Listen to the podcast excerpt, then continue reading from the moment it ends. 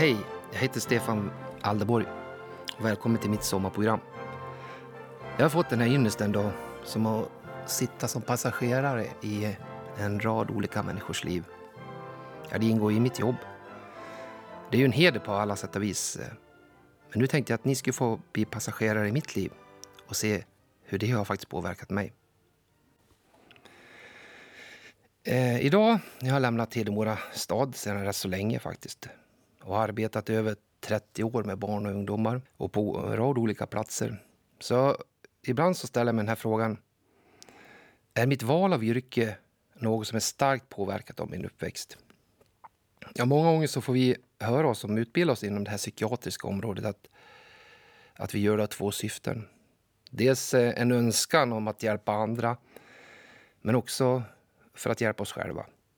Jag låter det här vara osagt för stunden, men jag skulle gärna vilja eh, fundera och reflektera lite över det här genom att kanske låta er vara med på min resa, eller i alla fall delar av mitt liv. Jag är född och uppvuxen i som sagt Hedemora, som ligger i södra Dalarna. Ja, någonstans i mitten av Sverige kan vi säga det. det Hedemora kan beskrivas som en liten sovande stad. Det är faktiskt Dalarnas äldsta. En del ser det som en genomfart på vägen till till exempel Sälen och andra skidorter. Präglad av stor arbetslöshet i perioder på grund av stora uppsägningar inom metallindustrin. Ja, det var där jag växte upp. Mina föräldrar var uppvuxna under knappa förhållanden i de dåvarande fattigkvarteren i stadsdelen Brynäs i Gävle. Min far han, eh, kom från en stor familj där hans far var en drömmare och hellre besökte eh, stadens bibliotek än att gå och söka arbete, vilket kanske familjen mer behövde.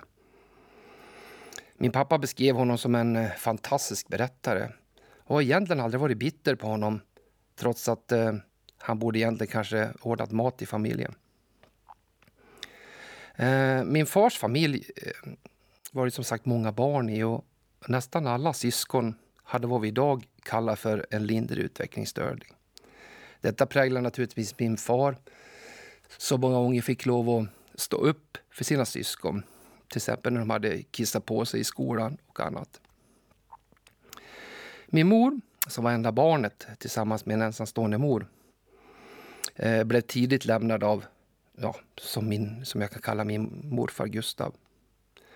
Gustav drack i perioder. De hade en stor och fin rörelse. Men eh, söp bort alltihopa och lämnade sedan familjen. Och min mormor blev ensam med min mamma kan väl säga det att eh, det eh, satte sina spår hos mormor som blev en rätt så bitter kvinna. Hur som helst. Mina föräldrar de möttes och kärlek uppstod. Ah, Jag går inte in så mycket på det egentligen. För att ni vet hur det är när man är i den där åldern och föräldrarna berättar om hur de möttes och hur det hela gick till så tycker man det mestadels är pinsamt. Min mor kan man beskriva som en eh, energisk kvinna hon hade redan börjat gjort karriär på en av de stora industrierna i Gävle. Hon ville naturligtvis också påverka min far som endast var inom citationstänker bilmekaniker. Det är klart att han måste bli något bättre än så tyckte hon. Så hon påverkade honom att söka lärarutbildning. Sagt och gjort så gjorde han det och gick i Göteborg och läste pedagogik. Det första arbetet som min far fick eh, var i Jämtland och i Myrviken. Eh, dit flyttade hela familjen. Och eh, även då min eh, storebror som hade blivit ett år gammal. Sessionen i Myrviken blev relativt kort. Dock eh, tillräckligt lång för att eh, min far köpte på sig en liten tomt. Och där vi hade en kär eh, sommarstuga som vi tillbringade de flesta av loven på. Eftersom min far var lärare. Ehm, efter en relativt kort tid så flyttade vår familj till Hedemora. Och det var då jag kom till världen. Som familj kan vi beskriva oss som väldigt aktiva. Mina föräldrar tyckte om föreningslivet, vilket också har påverkat mig. Att gå verkligen igång på allt som har med föreningsliv att göra. Min mor var präglad av tidens anda och blev då hemmafru, även fast eh, hon var absolut kapabel till att ha ett gott arbete. Men så småningom så hamnade hon också i skolans värld. Ehm, min far som arbetade som lärare var ju ofta borta på kvällarna. Det finns alltid något i verkstaden som behövde göras. Verktyg som måste sorteras, bilar som måste komma ut i tid, plus föreningslivet. Men han var desto mer närvarande under loven. Ja, som ni vet, lärare har skollov. Eh, och det var fantastisk möjlighet för oss barn. Fyra år efter min födelse fick jag även en lillebror och familjen var intakt.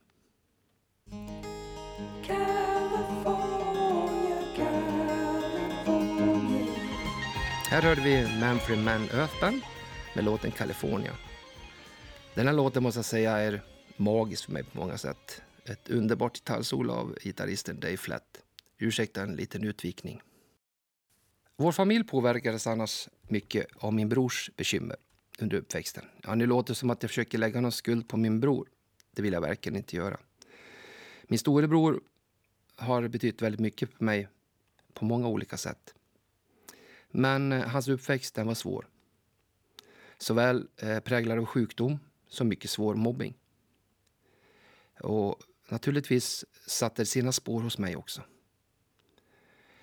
Mobbingen började tidigt. Ja, orsakerna till mobbing är ju många. Men i detta fall kan man nog sammanfatta att eh, min bror var ett mycket tacksamt offer. Och skolans totala handlingsförlamning gällande att möta problemen. Han var, som man skulle kunna säga, lite elakt knubbig.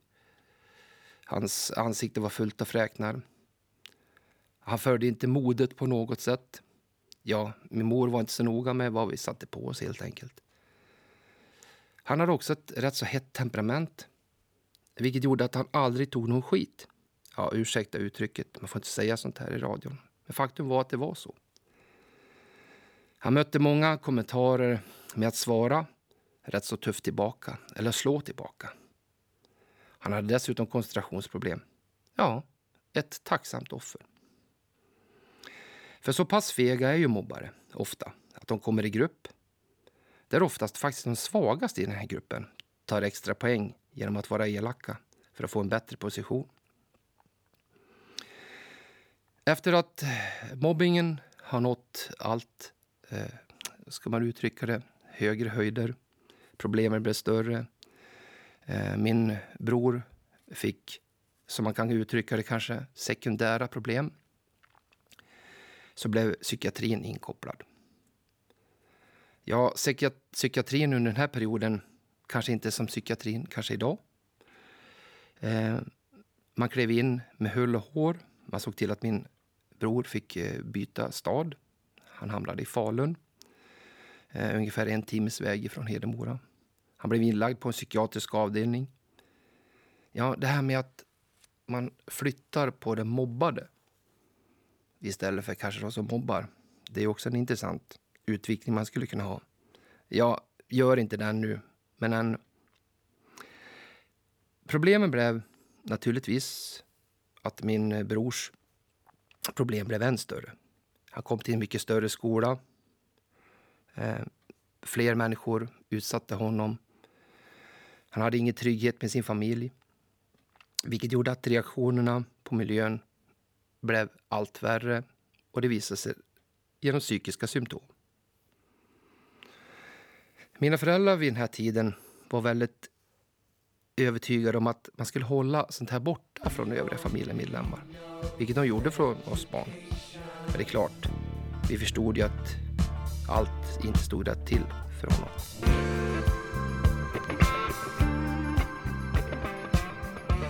Ja, naturligtvis måste ju den här tiden i Falun avbrytas för min bror. Eh, han kom tillbaka till högstadiet i Hedemora igen. Och naturligtvis så fortsatte problemen. För egentligen hade ingenting hänt. Min bror, som var stolt, trots att mycket borde ha brutit ner honom vid det här laget, envisas med att fortfarande inte ta något. De väntade på honom ibland på kvällar efter skolan. Ja, så pass fega var de.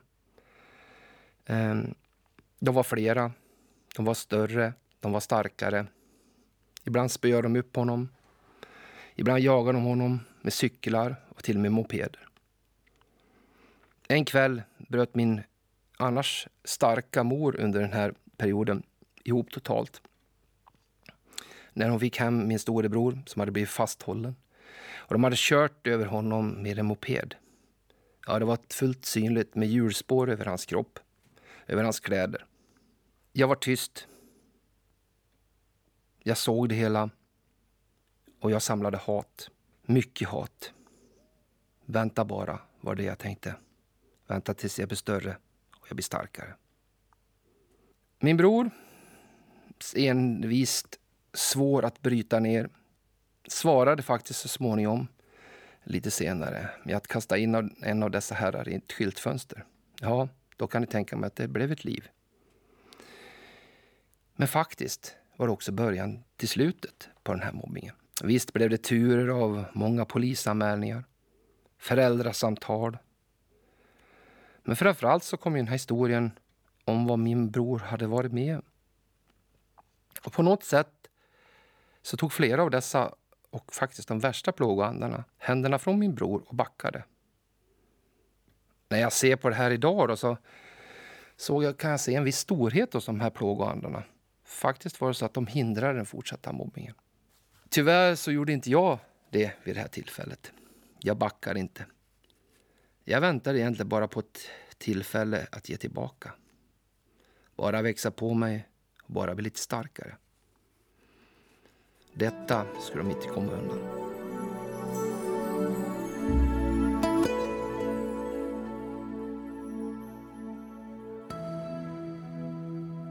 Det här är eh, Stefan Aldeborg och det är jag som har sommar idag. Ja, nu blev det ju så här att det kändes som att vår familj fick andrum. Min bror fick några kamrater. Han fick en tjej. Ja, egentligen så vet ju vi killar att det är kanske den optimala självförtroende-boosten. Tänk att någon väljer en och vill vara tillsammans med någon. På något sätt så hamnade vår familj då från svartvit film till färgfilm. Jag hade börjat spela hockey. Ja, ni vet det här när man kommer till olika orter så brukar någon idrott vara den mest dominerande. I vår stad så var det ishockey. Nästan alla mina klasskamrater, killar, eh, spelade ishockey. Och framförallt min bästa kamrat Håkan. Vi tillbringade jättemycket tid tillsammans. På något vis så blev det en stor trygghet att ha honom. Han var otroligt snäll och tålmodig. Jag upplevde honom som både smartare och mer talangfylld än mig själv. Men eftersom han var snäll otroligt ödmjuk så irriterade jag mig aldrig på honom. Så sagt och gjort. Jag hade börjat spela ishockey. På den här tiden kunde man ju faktiskt börja spela ishockey rätt så sent. Eller överhuvudtaget börja med idrott sent. Idag så ser man det kanske mest som ett problem när någon börjar med idrott sent. Den drar ner på tempot på träningarna. Det blir ett problem för coacher att ta hand om. Någonting som jag absolut tycker att vi behöver komma ifrån. Men eh, jag, permanent medlem i Hedemora SK. Ja, också tyvärr permanent medlem i tredje formationen som alltid vilade vid toppningar. Men jag trivdes. Jag hade hamnat i typ något sammanhang. Och det var ju så att de som spelade ishockey var ju rätt så coola. Jag fick vara med i bakgrunden på det här ishockeygänget. Någonting som ändå stärkte mig. Min vän Håkan han hoppade av ishockeyn. Som jag sa tidigare så var han talangfylld och blev värvad till simningen. Eh, för sin begåvning där istället. Men jag fortsatte spela. Jag såg aldrig min brors plågoandar och fokus hos mina föräldrar hamnade på alla barnen igen. Jag hade ofta min eh, far och storebror på mina matcher. För mig så väcktes det faktiskt ett stort behov av att träna. Jag var ofta uppe på ishockeyrinken och övade skott och skridskoåkning. Ibland hade jag faktiskt båda mina bröder med. Ibland var till och med pappa med. Pappa hade ju under lång tid tagit med oss ut på sjöarna. Ja, vi hade ju bara sjöar runt Hedemora. Och åkt skridskor. Någonting som vi tyckte jättemycket om. Ja, träningen det gav mig lugn och en förmåga till att koncentrera mig bättre. Jag kunde, vad brukar de uttrycka, blow up some steam. Jag kunde bli av med en hel del känslor och må mycket bättre. I perioder så glömde jag nästan helt bort vad min bror hade varit utsatt för. Så småningom så började jag kombinera mitt ishockeyspelande med också med att friidrotta. Det var ju på den här tiden när man kunde hålla på med flera idrotter samtidigt utan att få tränarna emot sig. Ja, det började som en infektion. Ja, ni vet. Hög feber, halsont, sängliggande. Men problemen här blev ju att han blev ju aldrig bättre. Efter två veckor i sängen bestämde min mor att vi borde söka hälsocentralen. Han hade då förlorat mycket i vikt. Han hade ingen matlust längre. Och nu hade han också problem med att få i sig vätska. Läkaren gjorde då en bedömning på min storebror och skickade hem honom med en rejäl kur av antibiotika. Nu ska han väl ändå bli bättre, hoppades vi i familjen. Trots en kraftig kur av antibiotika blev min bror allt sämre. Min mor fick sitta på dagarna och mata honom. Jag kommer ihåg det med en tesked mineralvatten för att han skulle få i sig vätska. Ofta slutade det med att han kräktes och mamma fick börja om sin procedur. Efter en tid så fick han stora utslag i hela ansiktet. Ja, naturligtvis besökte man läkare igen och eh, den här gången så var läkarens diagnos svinkoppor och han fick en salva. Efter ytterligare veckor var läget så allvarligt att eh, min storebror började yra och förlorade faktiskt till och med medvetandet ibland. Min mor och min far var olyckliga. De visste inte vad de skulle ta sig till. Det slutade med att de kontaktade jouren och en ambulans körde min bror med absolut illfart till intensiven i Falun. Det visade sig att han svävade mellan liv och död nu. Diagnosen som ställdes var att hans båda njurar hade slagits ut av en elakartad bakterie. Och på grund av att min bror då fått flertalet feldiagnoser under vägen så var han i sådant skick att inga stora insatser kunde göras. Man körde igång dialys för att överta njurarnas arbete. Och egentligen hoppades man på bara att någon förändring skulle ske. All näring fick han i droppform. Och för att vara det mesta sovande eller halvt medvetslös och fullständigt okontaktbar. Min mor hon tog eh, beslutet att från denna dag att flytta till sjukhuset och tillbringa all sin tid där. Läkarna de förklarade mig att de har inte varit med om något liknande. Så att vi bara kunde hoppas. Jag vet att såväl min mor som jag, vi erbjöd våra njurar. Jag hade ju ändå läst att man kunde ge bort en njure och klara sig på en. Men min bror var så dålig att en operation var omöjlig.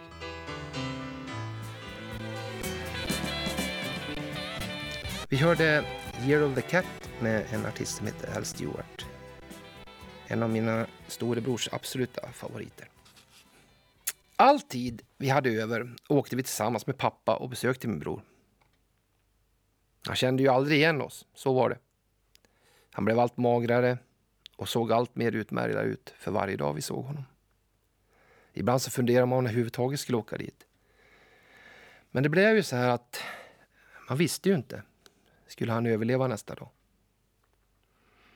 Livet hemma hos den övriga familjen hankades ju fram. Ska jag vara ärlig så minns jag egentligen inte så mycket om min vardag under den här tiden. Ja, man gick ju i skolan. För på den här tiden så var det inte tal om att vara ledig för något liknande. Inte heller att få något extra stöd med läxor Eller kanske någon att prata om. Nej, jag brukar tänka på att det är inte så konstigt att man fick vissa luckor under sin utbildning. Jag minns under den här perioden att jag vände mig allt ofta till högre makter och bad om min brors överlevnad. Jag, jag egentligen brukar beskriva mig som agnostiker. Jag är en sån här som kanske inte tror riktigt, men hoppas att det finns någonting efter det här. Men jag tror att väldigt många människor vänder sig till högre makter när man hamnar i en krissituation som jag då gjorde. Ibland så kände jag så här att jag, jag kunde förstöra min brors eventuella tillfrisknande om jag glömde bort att, och be till högre makter. Månaderna gick och allt det här fick jag bära inom mig själv. Jag ville inte prata med min far. Och min mamma hon var ju mitt upp i det hela. Och min lillebror, han var ju för liten. En kväll ringde min mor och berättade för familjen att min bror hade blivit allt sämre.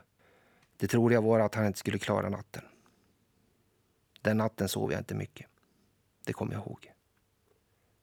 Man trodde att han hade fått lunginflammation ut, ut på allt det här som han redan hade. Vilket gjorde att man helt enkelt såg att, att slutet kanske var nära.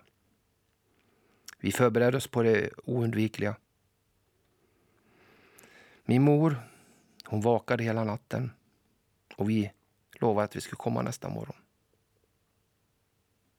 På morgonen tidigt så ringer telefonen. Min far svarar, lite sömndrucken som han var, berättade att ett under hade skett. På morgonen när min mor somnat av utmattning så berättar hon att hon vaknar av att min bror säger Hej mamma. Ja, egentligen var det här det första han har sagt till henne på många dagar. Oftast var det jämmer, oftast ingenting. Klart man kan få en lite religiös tanke här när mamma beskrev att solen lyste in i rummet. Och min bror säger just de här sakerna. De tårar och den lycka som min mor kände och egentligen hela familjen.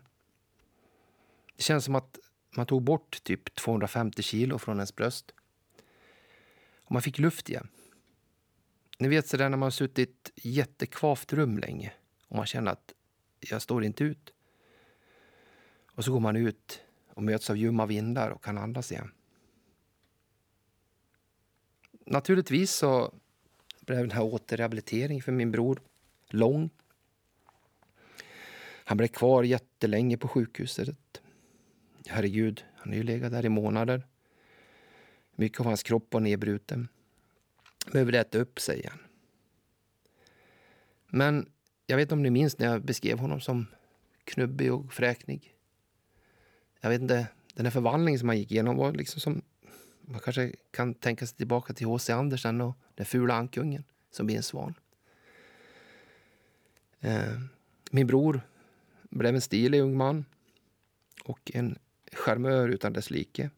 Och jag kan säga att han var mycket populär hos den kvinnliga delen av personalen. Men gud vad han var värdig efter det här.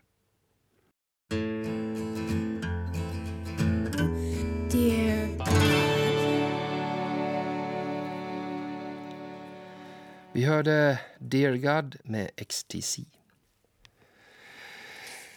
Jag vet inte egentligen var man ska börja när jag ska beskriva nästa period i mitt liv.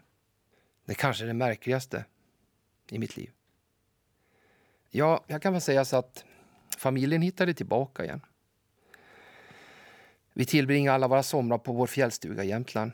Ja, ni minns min pappas tomt som han köpte billigt när han jobbade uppe i Myrviken. Kan hända att eh, det var något form av livsexlir för familjen.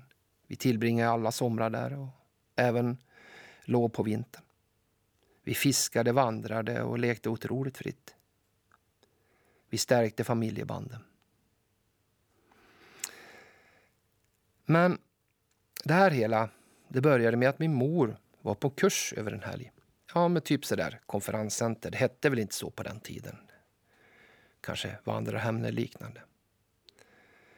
Väl hemma från detta så hade hon träffat en mycket trevlig man. Hon presenterade honom som en vän till familjen. Han började delta på de flesta av högtiderna. Han kom i veckorna, nästan alla helger. Han var alltid snyggt klädd och hade stil. Han hade alltid godis till oss pojkar. Ja, vi tyckte väl säga att det var lite barnsligt, men min lillebror, han tyckte om det.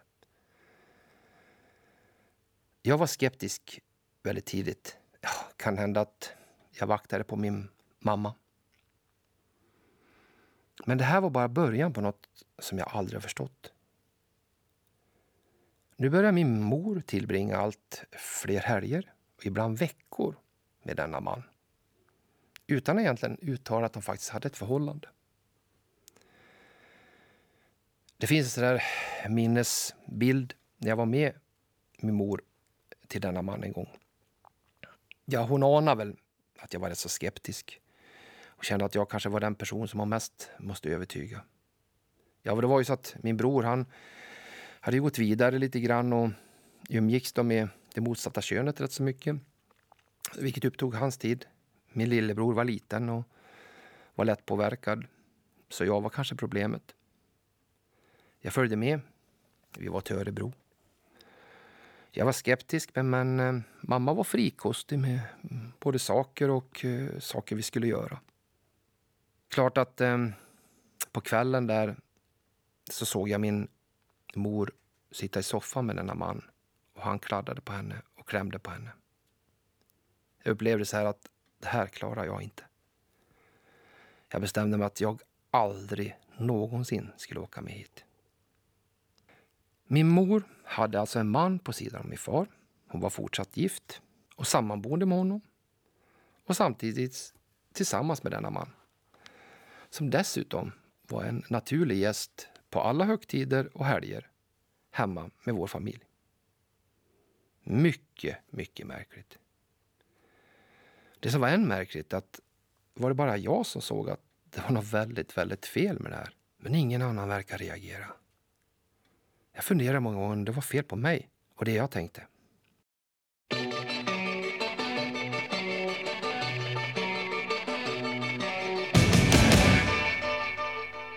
Vi hörde Rebel Gel med Billy Idol.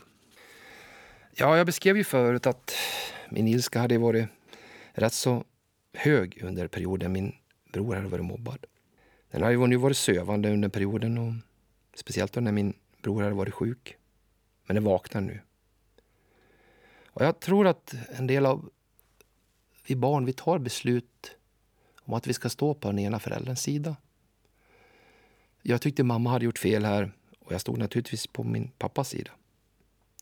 Och jag skulle banne mig inte övertygas till något annat. Jag undvek så mycket jag bara kunde att vara hemma. Speciellt när han var där. Samtidigt så funderar jag rätt så mycket på min pappas agerande. Hur kunde han godkänna det här arrangemanget? Eller misstänkte han inte det minsta? Eller var det bara total handlingsförlamning? Jag konfronterade aldrig min pappa med det här, men jag tror faktiskt att han var handlingsförlamad. För honom var det så otroligt naturligt att han alltid haft min mamma. Och han visste nog inte vad han skulle göra. Så han bara stod där utan att göra någonting. Jag upplevde någonstans att det var han som var drabbad. Kanske därför jag undvek en konfrontation med honom. Men mina drabbningar med min mor, de var verkligen inte att leka med. Hon skulle aldrig kunna säga något till mig. För det livet som hon levde, det var inte okej.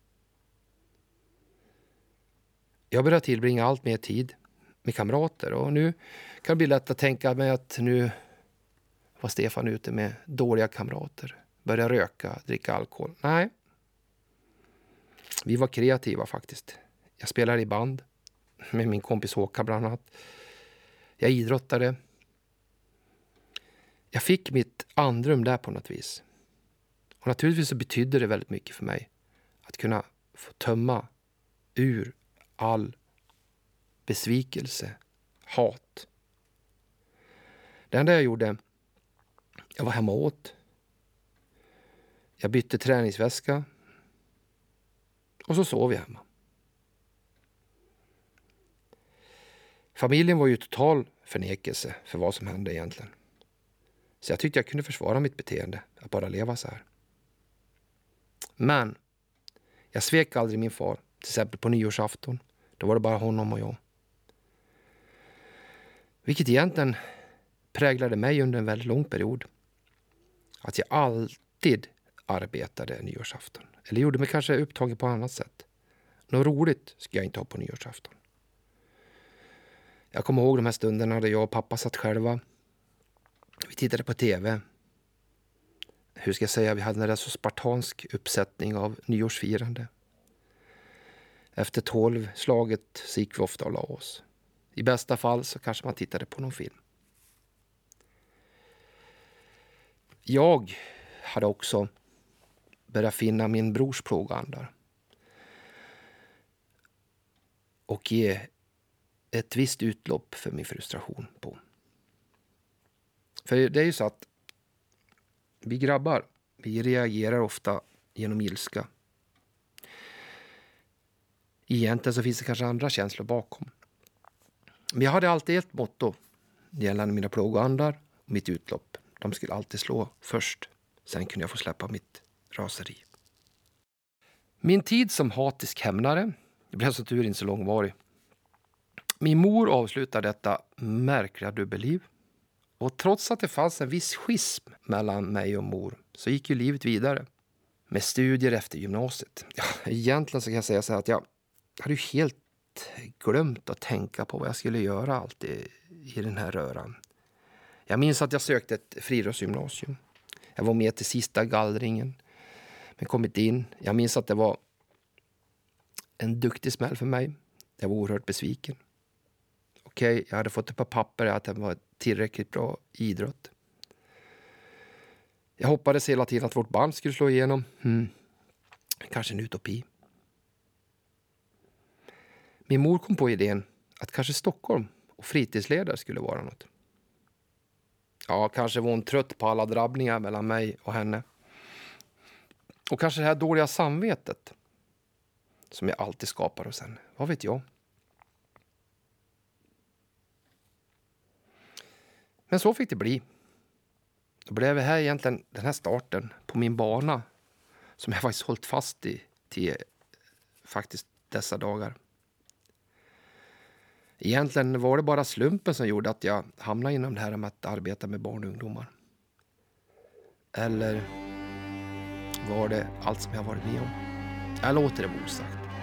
Men som sagt, man ska väl kanske inte analysera sig själv.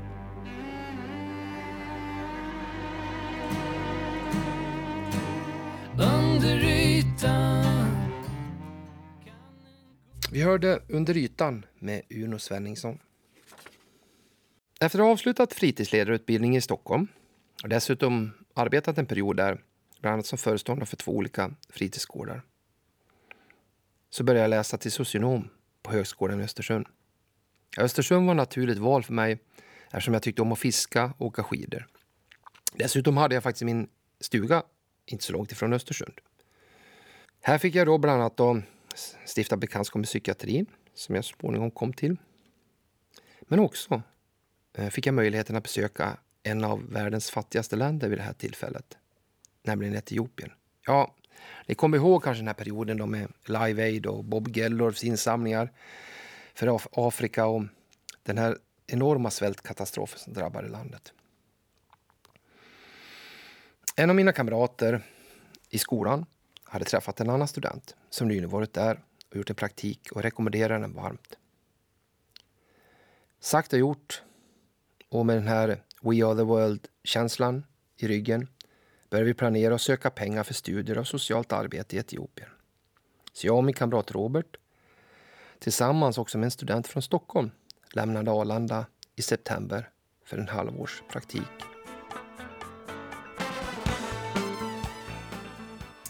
Vi hörde September med Earth, Wind and Fire. Kanske en av de ultimata sommarlåtarna för min del. På flygplatsen på Arlanda så kom jag på den här fantastiska idén att jag skulle köpa schampo och balsam. Det är bra. Det kanske kan vara dåligt med det i Etiopien, tänkte jag. Jag slängde ner i handbagaget. Vi passerade Moskva och direkt från Moskva så hade vi en del mellanlandningar innan vi hamnade i Addis Abeba. Väl framme, när jag skulle plocka fram passet, så såg jag naturligtvis att en av de här flaskorna hade gått sönder och runnit över mitt pass. Samtidigt så stod vi och funderade på hur vi skulle smuggla in US-dollar. Ja, nu var det så här att vi hade fått tipset att US-dollar eh, skulle vi ta med oss och vi skulle svartväxla dessa. Ja, det var ju så att man som student hade man inte så mycket pengar. Och eh, det här skulle inbringa en hel del pengar och skulle kunna göra det möjligt för oss att ha en bättre ekonomi under vistelsen. Vi tyckte själva att vi var smarta, för vi hade också planerat vi tar ju resecheckar med naturligtvis för att minska misstankarna i tullen. För resecheckarna, de redovisar ju vi. Paniken börjar infinna sig. Hur skulle vi ta oss igenom tullen med alla de här pengarna? Ja, för det faktiskt var några tusen US-dollar. Vi hade också mitt pass att tänka på. Hmm, vad ska jag göra? Naturligtvis eh, sökte jag upp toaletten, försökte torka av och rengöra mitt pass efter bästa förmåga. Vad ska vi göra av ljusdollarn? Ja, jag eh, stoppade dem på insidan av skon, under den innersulan. Naturligtvis var inte det jättesmart för det var rätt så mycket pengar. Det gjorde att jag inte kunde knyta skon och skon satt lös. Eller skorna, ska jag säga. Eh, väl stapplande fram till passkontrollen möttes jag av en dam som såg mycket misstänksam ut på mig. Hon tog emot passet, ruskade på huvudet. Du vet, tog i passet som typ att det var något pestsmittat. Hon kände dock doften av att det luktade relativt gott. Jag försökte förklara på min knaggliga skolengelska att det hade hänt en liten olycka med schampoflaska. Hon lyckas hitta en torr sida och stämpla in och jag klarar första steget. Väl vid eh, tullkontrollen är vi räddade av ett gäng stökiga rastafaris. Ja, rastafaris, ja ni vet de här som gillar reggae. Det var ju så på den här tiden att eh, rastafaris, eller reggae-entusiasterna, såg Haile Selassie och Etiopien som en naturlig helgedom som man gärna besökade. Ja, de här var ju för oss i kön och de var misstänkt för marijuanainnehav, kanske inte helt oväntat. Och vi kunde glida förbi och vi kunde äntligen lämna flygplatsen. Nu väntade två dagar på hotell för sedan träff med vår handledare.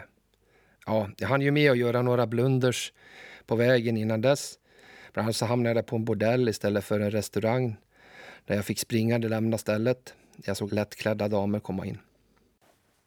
Socialt arbete i Etiopien handlar väldigt mycket om att faktiskt bokstavligen, rent bokstavligen, rädda liv.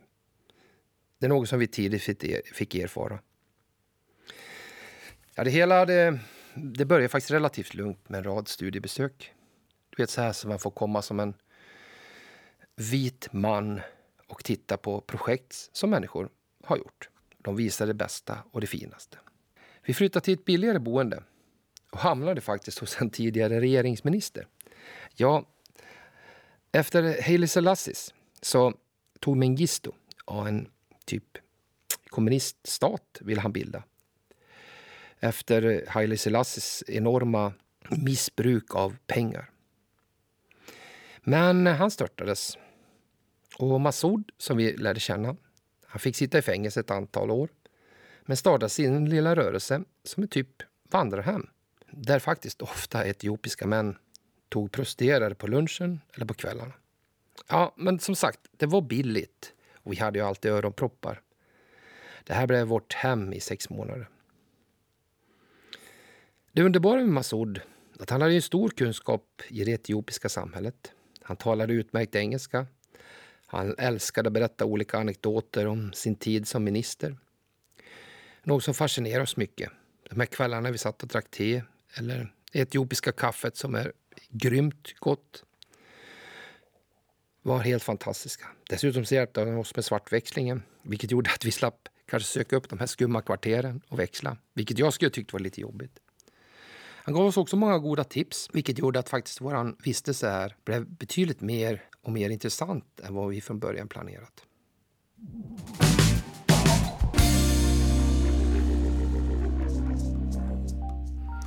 Vi hörde Eye of the Spirit med Erik Gadd. På vår önskelista fanns ett besök hos Moder Teresas nunnor i Etiopien. Ja, men, Moder Teresa var ju verkligen i ropet den här perioden. Hon hade startat sin rörelse i Indien och spred den över hela världen. Vi hade hört också att eh, just hennes rörelse i Etiopien hade varit väldigt viktig under perioden... Nej, jag tar om. Nu blev det ju... Ja.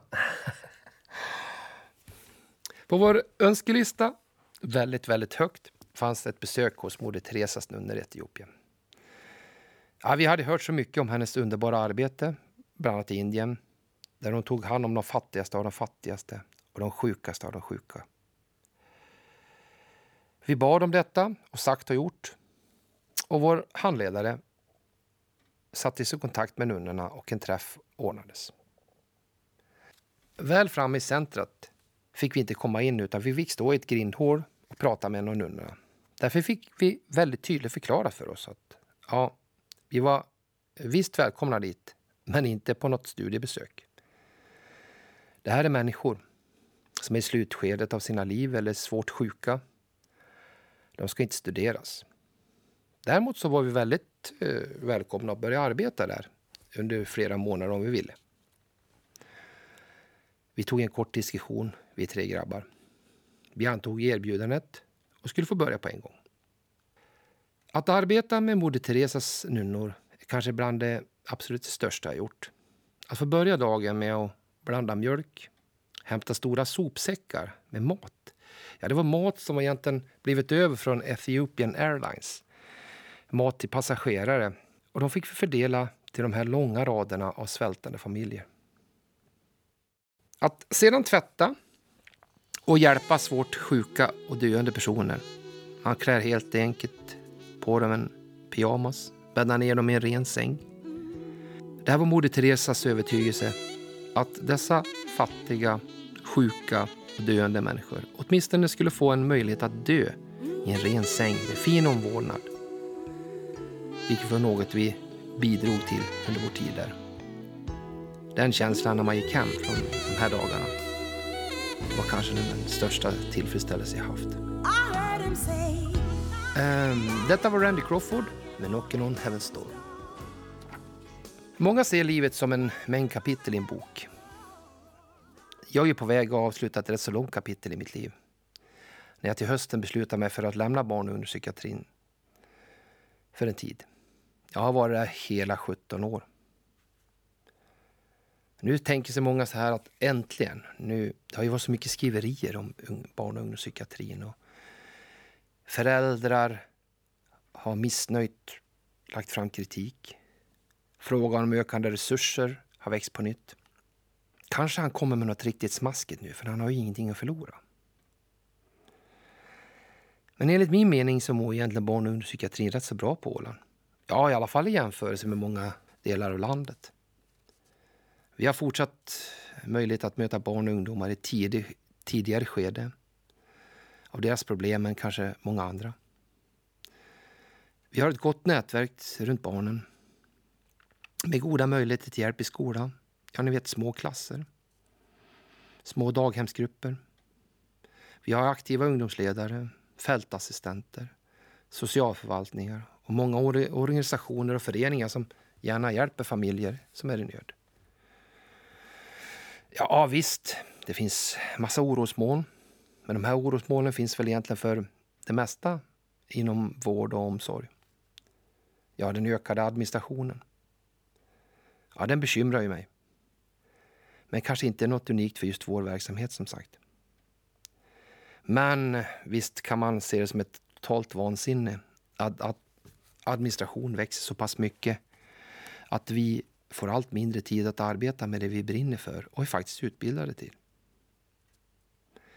En annan fara inom barn och ungdomspsykiatrin att vi ständigt strävar efter att eh, finna snabba program som snabbt botar problem hos våra patienter. Ja, detta till trots att vi faktiskt vet att det behövs en påverkan av en mängd olika faktorer runt barn och ungdomar för att få en förändring i ett mående. Och dessutom ett långsiktigt tänkande. Jag vet att det kanske finns en dröm om att eh, komma in i medicinens finrum med klara och snabba metoder för tillfrisknande, som i den fysiska vården. Nej, släpp det. Se till till hela människan. Ja, men ni vet det här kanske slitna uttrycket att det behövs en hel by för att fostra ett barn. Med det här så tänkte jag avsluta. Visst, det finns mycket mer man skulle säga och tycka och tänka. Jag har inte nämnt någonting om hockeyn till exempel. Det skulle man kunna prata väldigt länge om egentligen. Men jag vill ändå avsluta med en låt som faktiskt har betytt en hel del i min fru och mitt liv. Ja, frugan, det var så här det började. Jag vill tacka för mig och önska en fortsatt fin sommar.